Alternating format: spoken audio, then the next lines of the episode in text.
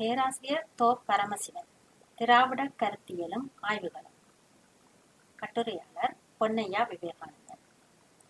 பேராசிரியர் கி. ஞானசம்பந்தன் அவர்கள் பேராசிரியர் தோ பரமசிவன் குறித்து ஒரு செவ்வியில் இவ்வாறு குறிப்பிடுகின்றார்.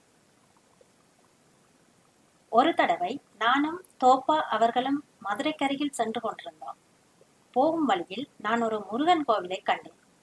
இறை நம்பிக்கை உள்ள நான் அந்த கோயிலுக்கு சென்று வழிபட விரும்பினேன். தோப்பா வெளியிலேயே நின்று கொண்டார். அவர் பெரியார் வழி வந்தவர். வழிபாடு முடிந்து வெளியே வந்தபோது தோப்பா என்னை பார்த்து வழிபாட்டின் போது அந்த முருகன் சிலைக்கு கீழே சில தகவல்கள் எழுதப்பட்டிருக்கின்றன பார்த்தீர்களா? என்றார். நான் பார்க்கவில்லை என்றேன்.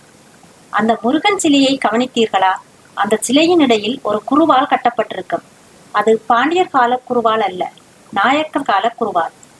இந்த கோயில் பதினாறு அல்லது பதினேழாம் நூற்றாண்டில் தான் கட்டப்பட்டிருக்க வேண்டும் என்றார். அவர் முருகனை சிலை சிலை என குறிப்பிட்டது எனக்கு நெருடலாகவே இருந்தது. உங்களுக்கு கடவுள் நம்பிக்கை உண்டா இல்லையா? இறைவன் இருக்கிறாரா இல்லையா என்று கேட்டேன். அதற்கு தோப்பா மெதுவாக என் தோளில் கை போட்டபடி கடவுள் இருந்தால் நல்லது என்றார். பின்னாளில் இந்த வசனத்தையே கமலஹாசன் தன் தசாவதாரம் திரைப்படத்தில் பயன்படுத்தி இருந்தார் என்கிறார் பேராசிரியர் ஞானசம்பந்தன். இது ஒரு சிறு சம்பவமே. ஆனால் தோப்பா அவர்கள் முன்னதாகவே அந்த கோயிலுக்கு சென்றிருக்கிறார் என்பதையும் ஆய்வு கோணங்களில் முருகன் சிலையை உற்று நோக்கியிருக்கிறார் என்பதையும் இதன் வழியே தோப்பா எத்தகையவர் என்பதனையும் நாம் ஓரளவு புரிந்து கொள்ளலாம். தோப்பா அவர்களின் பார்வை கோணங்களும் சிந்தனை ஓட்டங்களும் ஏனையவர்களிலிருந்து பெரிதும் மாறுபட்டவை. ரெண்டாயிரத்தி இரண்டாம் ஆண்டளவில் தோப்பா அவர்கள் கனடா தமிழ் கலை தொழில்நுட்ப கல்லூரியின் அழைப்பின் பேரில் கனடா வந்திருந்தார். அவ்வேளை அவர் மனோன்மணியம் சுந்தரனார் பல்கலைக்கழகத்தின் தமிழ்துறை பேராசிரியராக இருந்தார். ஏறக்குறைய இரண்டு வாரங்கள் என் பொழுதை நான் அவரோடு தான் செலவிட்டேன். அவரை பல இடங்களுக்கும் அழைத்துச் சென்று சுட்டிக்காட்டும் பொறுப்பு எனக்கு தரப்பட்டிருந்தது. அவருக்கு சுட்டிக்காட்டும் இடங்களின் பட்டியலில் பிளாக் கிரீக் பொய்னீர் வில்லேஜும் இருந்தது. கனடிய ஆங்கிலேய மக்களின் நூற்றாண்டு பழமையான பழங்குடியிருப்பை காட்சிப்படுத்தியிருக்கிறார்கள். சென்று பார்க்கலாமா என்று கேட்டேன். சும்மா போப்பா என் வீட்டுக்கு பக்கத்துல இருக்கிற இரண்டாயிரம் வருஷம் பழமையான கோயிலுக்கே நான் போனதில்லை. வேற எதையாவது புதுசா காட்டப்பா என்றார். இதுதான் தோப்பா அவர்களின் அடையாளம். புதிதாக எதையேனும் தேடிக்கொண்டிருப்பதின் தாகத்தின் வெளிப்பாடு. பழகுவதற்கு மிக எளிமையான மனிதர். எந்த தலைப்பை கொடுத்தாலும் அறிவுபூர்வமாகவும் ஆழமாகவும் பேசுவதில் வல்லவர்.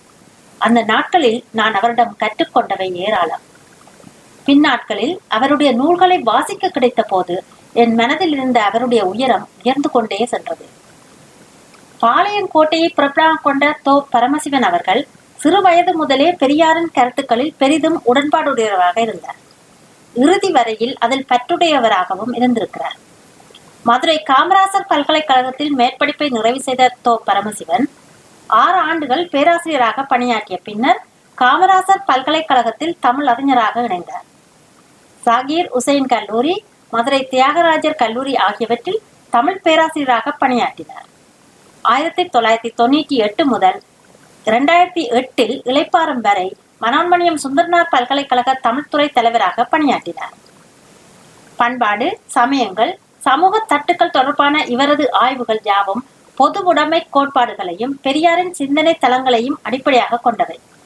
தமிழகமெங்கும் நூற்றுக்கணக்கான பேராசிரியர்கள் தமிழ் பணியை தொடர்கின்ற போதும் தோப்பா அவர்களின் தமிழ் பணி மாறுபட்ட வடிவங்களில் சமூக பணியாகவே இயங்கியது. அடித்தள மக்களின் வாழ்வியலை முடிந்தவரை ஆழமாக ஆய்வு செய்து அழிந்து வரும் பண்பாடுகளை காக்க வேண்டியது அவசியத்தை கூர்மையாக முன்வைத்தவர் இவரே. பெரியார் முன்வைத்த திராவிட கருத்தியலை கையில் எடுத்து அதன் அடிப்படையில் தமிழ் சமூக இருப்பியலின் வேர்களை ஆய்வு செய்ய முற்பட்ட தோ பரமசிவன் இதன் வாயிலாக புதியதோர் ஆய்வு கோட்பாட்டையும் அறிமுகம் செய்கின்றார். அதிகாரமானது சமயம் வர்ண பாகுபாடுகள் சாதியம் வழியாக காலந்தோறும் தன்னை நிலைநிறுத்திக் கொள்ள முற்பட்ட வேளைகளில் தமிழ் சமூகம் எவ்வாறு துண்டாடப்பட்டிருக்கிறது என்பதை தன்னுடைய பல நூல்களின் வாயிலாக இவர் வெளிப்படுத்தி இருக்கிறார் திராவிட கருத்தியலை ஏற்றுக்கொண்ட தோப்பா அதன் வழியே தன் ஆய்வுகளை தொடர்ந்தார். மற்றவர்களைப் போல தமிழ் இலக்கியங்களை புரட்டி புரட்டி ஆய்வு செய்யாது. தனக்கானதோர் தனித்துவமான ஆய்வு தடத்தை தானே உருவாக்கி கொண்டு அதிலே பயணம் செய்தார். தமிழ் சமூகங்களுக்கிடையே எச்சங்களாகவும் மிச்சங்களாகவும் சிதறி கிடக்கும் தமிழ் பண்பாட்டின் வேர்களை தேடி அதன் ஆய்வுகளை செலுத்தினார். அதன் வழியே புதிய கருத்தாக்கங்களையும் கோட்பாடுகளையும் உருவாக்கினார். இவருடைய ஆய்வுகளில் நாட்டார் வழிபாடுகள் முதன்மை பெறுகின்றன. கடவுளை ஏற்காத பெரியாரின் கொள்கைகளை ஏற்றுக்கொண்டவர் தோப்பார் இத்தகையவர் எவ்வாறு வழிபாடுகளை ஆய்வு செய்திருக்க முடியும்? அந்த ஆய்வுகள் நடுநிலையாக இருக்க முடியுமா என்ற வினாக்களை சிலர் எழுப்பலாம். நாட்டுப்புற மக்களின் தெய்வ நம்பிக்கையை எவ்வகையிலும் சீர்குலைக்காதவாறு அவை பண்பாட்டு தொடர்ச்சியோடு இரண்டர கலந்து கட்டுண்ட கூறுகள் என்று இவர் குறிப்பிட்டு செல்கிறார். தோப்பா திராவிட கருத்தியலை ஏற்றுக்கொண்ட சமூக விஞ்ஞானி ஆவார். சமயம் என்பதும் தெய்வ நம்பிக்கை என்பதும் வேறு வேறானவை சைவமும் வைணமும் தொடாத எத்தனையோ ஊர்களில் உள்ளூர் தெய்வங்களின் வழிபாடு எக்காலத்திலும் இருந்துள்ளது.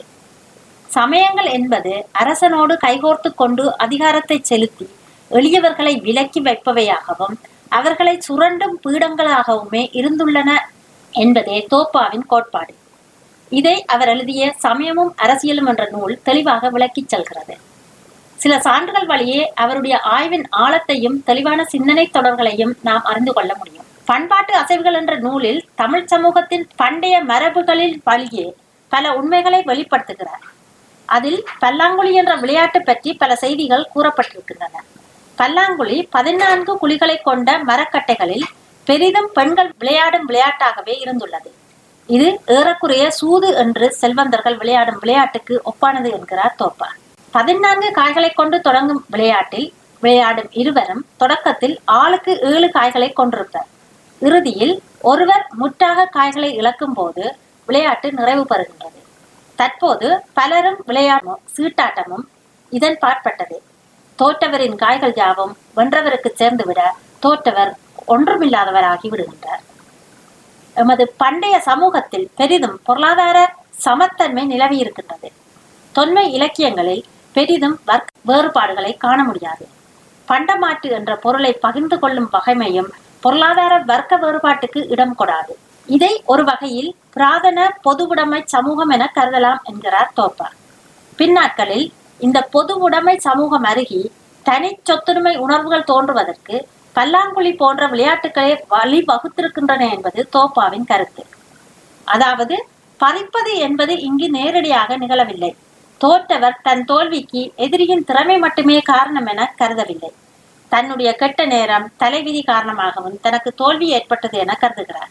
இதன் வழியே அபகரிப்புகள் இலகுவாக நடந்து விடுகின்றன.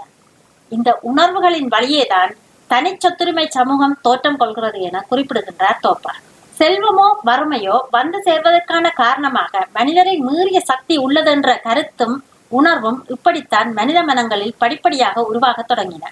இதன் வழியே தனி சொத்துரிமையின் தோற்றத்தை மனித மனம் ஏற்றுக்கொள்ள தொடங்கியது. மகாபாரதத்தில் சூதாட்டத்தில் தோற்ற தர்மரும் நலனும் இவ்வாறான உளவியலுக்கு வித்திட்டவர்களே. இறுதியில் தோப்பா இவ்வாறு கூறுகிறார். தனியுடு தனி உடைமை உணர்வினையும் தனிச்சொத்தின் வளர்ச்சியினையும் அதன் மறு விளைவாக பிறந்த வறுமையினையும் பண்பாட்டு ரீதியாக நியாயப்படுத்தும் வெளிப்பாடே பல்லாங்குழி ஆட்டம்.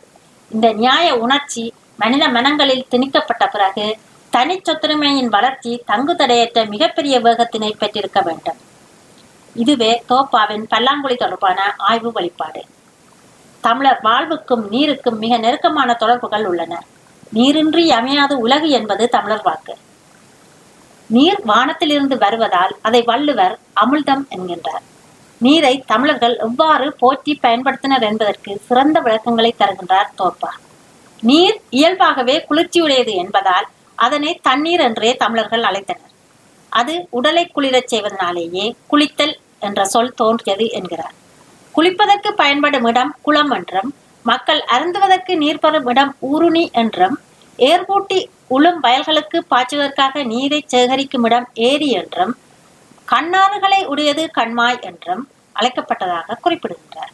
இயற்கையின் பேராற்றலின் ஆரியர் நீரினை முதன்மைப்படுத்தியது போல தமிழர் நீரையே முதன்மைப்படுத்தி இருக்கின்றனர் தமிழரின் தெய்வ வழிபாட்டு சடங்குகளில் மட்டுமல்ல வாழ்வியலிலும் நீர் முதன்மை பெறுகின்றது. சடுதியாக இறப்பு ஏற்படும் வேளை ஒருவருக்கு பெரிதும் நீர்த்தாகம் ஏற்படுவது வளமை அதனால்தான் தமிழர் அவ்வாறு இறந்தவர்கள் நினைவாக தண்ணீர் பந்தல்கள் வைப்பர் என்கிறார் இவர். சிறு தெய்வ வழிபாடுகள் குறித்தும் நாட்டார் வழக்காரர்கள் குறித்தும் இவர் ஆய்வுகள் எமது பண்பாட்டு வேர்கள் பற்றிய சிந்தனைகளுக்கு புதியதோர் தளத்தை காட்டியிருக்கின்றன ஈழத்து பேராசிரியர்களான திரு கைலாசபதி திரு க. சிவத்தம்பி போன்றோர் புதிய கோட்பாடுகளில் தமிழர் இலக்கியத்தையும் வாழ்வியலையும் ஆய்வு செய்திருந்தனர். இவர்கள் ஆய்வுகள் பல தமிழ் மொழி மேம்பாட்டுக்கு பெருந்துணை செய்தன. இவர்களைப் போலவே போப்பா அவர்களும் திராவிட கோட்பாடுகளை முன்வைத்து செய்திருக்கும் ஆய்வுகள் தமிழருடைய பண்பாட்டு தளத்தை மறு வாசிப்புக்கு உட்படுத்தி இருக்கிறது கருப்பு நிறம் பற்றிய இவருடைய ஆய்வு நமது கண்களை அகலத் திறந்து விடுகின்றது. கிபி பதினாறாம் நூற்றாண்டு வரை உடல் நிறம் தொடர்பில் கருப்பு இலக்கியம் எங்கும் பெருமளவில் பேசப்படவில்லை. பக்தி இலக்கியங்களில் கடவுளரின் கரிய நிறம் புகழ்ந்து பேசப்பட்டிருக்கிறது. தோல் நிறத்தை ஒப்பிட்டு வேறுபாடுகளை காட்டும் அளவுக்கு மானுட நிறச் சிக்கல்கள் தோற்றம் பெறவில்லை. பதிமூன்றாம் நூற்றாண்டின் பின்னர் மாலிக் கபூர் தலைமையிலான இஸ்லாமிய படையெடுப்பு கருப்பு தோல் அல்லாத பிறர் தமிழ்நாட்டுக்குள் கால் ஊன்றுவதற்கு வழிவகுத்தது. அதைத் தொடர்ந்து ஏற்பட்ட தமிழர் அல்லாதவராக நாயக்கர் ஆட்சி ஏற்படுகின்றது. இக்கால பொழுதில் பெருமளவு பிராமணர் ரெட்டியார் நாயுடுக்கள் சௌராட்டிஷர் போன்றோர் தமிழ்நாட்டில் குடியேறுகின்றனர். இவர்கள் கருப்பு அல்லாத தோள்களை கொண்டவராக இருந்தனர். நாயக்கர் அரசு இஸ்லாமிய படையெடுப்புக்கு எதிராக வைதீக நெறியை முன்னிறுத்தி அதை ஒடுக்க முயன்றது. இதன் வழியே மேலாண்மை பெற்ற இந்து மதம் அதிகாரத்தில் அமர்ந்தது. இந்த அரசியல் அதிகாரம் இந்து மதத்தின் காவலர்களாக பிராமணர்களை கருதி அவர்களுக்கும் சமஸ்கிருதத்துக்கும் முன்னுரிமை கொடுத்தது. இதைத் தொடர்ந்து பதினான் பதினான்காம் நூற்றாண்டுக்கு பின் தமிழ்நாட்டில் அரசியல் அதிகாரத்தில் தமிழர் இடம்பெறவில்லை. அதிகாரத்தை கொண்டோர் யாவரும் தமிழர்களின் சராசரி நிறத்திலிருந்து வேறுபட்டு சிவந்த நிறமுடையவர்களாக இருந்தனர். அரச அதிகாரத்தால் ஆதரிக்கப்பட்ட வடநாட்டவர் ஐரோப்பிய பாதிரிமார் சிவந்த முகமுடையவராக இருந்தனர். அதன் பின்னரான ஐந்து நூற்றாண்டுகளிலும் வைதிக நெறியின் முன்னரங்கில் நிற்பவர்களும் சிவந்த தோலை உடையவர்களே. அரசியல் அதிகாரமும் இவர்களை முன்வைத்தே அரசியலை நகர்த்தியது. இதன் வழியே சிவப்பு அதிகாரத்தின் நிறமாக உயர்ந்த ஆன்மீகத்தின் நிறமாக மேட்டிமையின் சின்னமாக அழகு நிறைந்ததாக காட்டப்பட்டது. பெருவாரியான தமிழ் பேசும் மக்கள் கூட்டத்தாரின் மரபு வழி அழகுணர்ச்சி மனித தோலின் நிறத்தை பொறுத்தமட்டில் திசை மாற்றம் பெற்றது.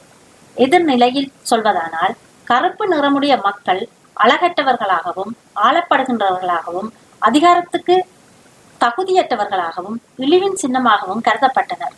இன்றளவும் இதுவே தொடர்கதையாகி வருகின்றது. கருப்பு சிவப்பு என்பது வெறும் அழகுணர்ச்சி சார்ந்த பிரச்சனை அன்று. அது மரபு வழி அழகுணர்ச்சியில் இருந்து திசை மாற்றப்பட்டவர்களின் அதிகார வேட்கைக்கும் மரபு வழி சங்கிலியால் பிணைக்கப்பட்ட எளிய மக்களுக்கும் இடையே நிலவி வருகின்ற ஒரு முரண்பாடு ஆகும் என தன் ஆய்வில் குறிப்பிடுகின்றார் தோப்பா. தோல் நிறம் என்றளவில் கருப்பு குறித்து இக்கோணத்தில் யாரும் இதுவரை சிந்தித்திருக்கவில்லை என்பதே என் கணிப்பு. வரலாற்றையும் பண்பாட்டு படிமுறை மாற்றங்களையும் திராவிட கருத்தியல் வழியாக உற்று நோக்கும் ஒருவராலேயே இவ்வாறான முடிவுகளை சென்றடைய முடியும். பேராசிரியர் தோப்பா அவர்களின் பேராற்றலை சுட்டிக்காட்டும் நோக்கில் சில ஆய்வு முடிவுகளின் சுருக்கத்தை நான் இங்கே பகிர்ந்து கொண்டேன். குறைந்தது இன்னும் பத்து ஆண்டுகளுக்கு மேல் வாழும் வயது அவருக்கு இருந்தது. எனினும் காலம் விரைவாகவே அவரை அழைத்துக் கொண்டு விட்டது. பண்பாட்டு மரபுகளின் வழியே அவர் மேற்கொண்ட ஆய்வுப் பணிகள் பெரும் பரப்புகளை கொண்டவை. தோப்பா அவர்களுக்கு பின்னான தொடர்ச்சிகளுக்காக காத்திருப்பவை தோப்பா அவர்களின் ஆய்வுச் சுவடுகளை பின்பற்றிச் செல்லவல்ல ஆய்வாளர்கள் காலத்தின் தேவைகளாக இருக்கின்றன தோப்பா சாதாரண மானுடராக தன் வாழ்வை முடித்து விடவில்லை. கவனிக்கப்படாத திசைகளின் ஊடாக தன் பாதைகளை வகுத்து பயணம் செய்து பலருடைய கவனத்தையும் ஈர்த்து கொண்ட அறிஞர். தன் ஆய்வுகளின் வழியே அவர் இம்மண்ணில் நீடு வாழ்வார்.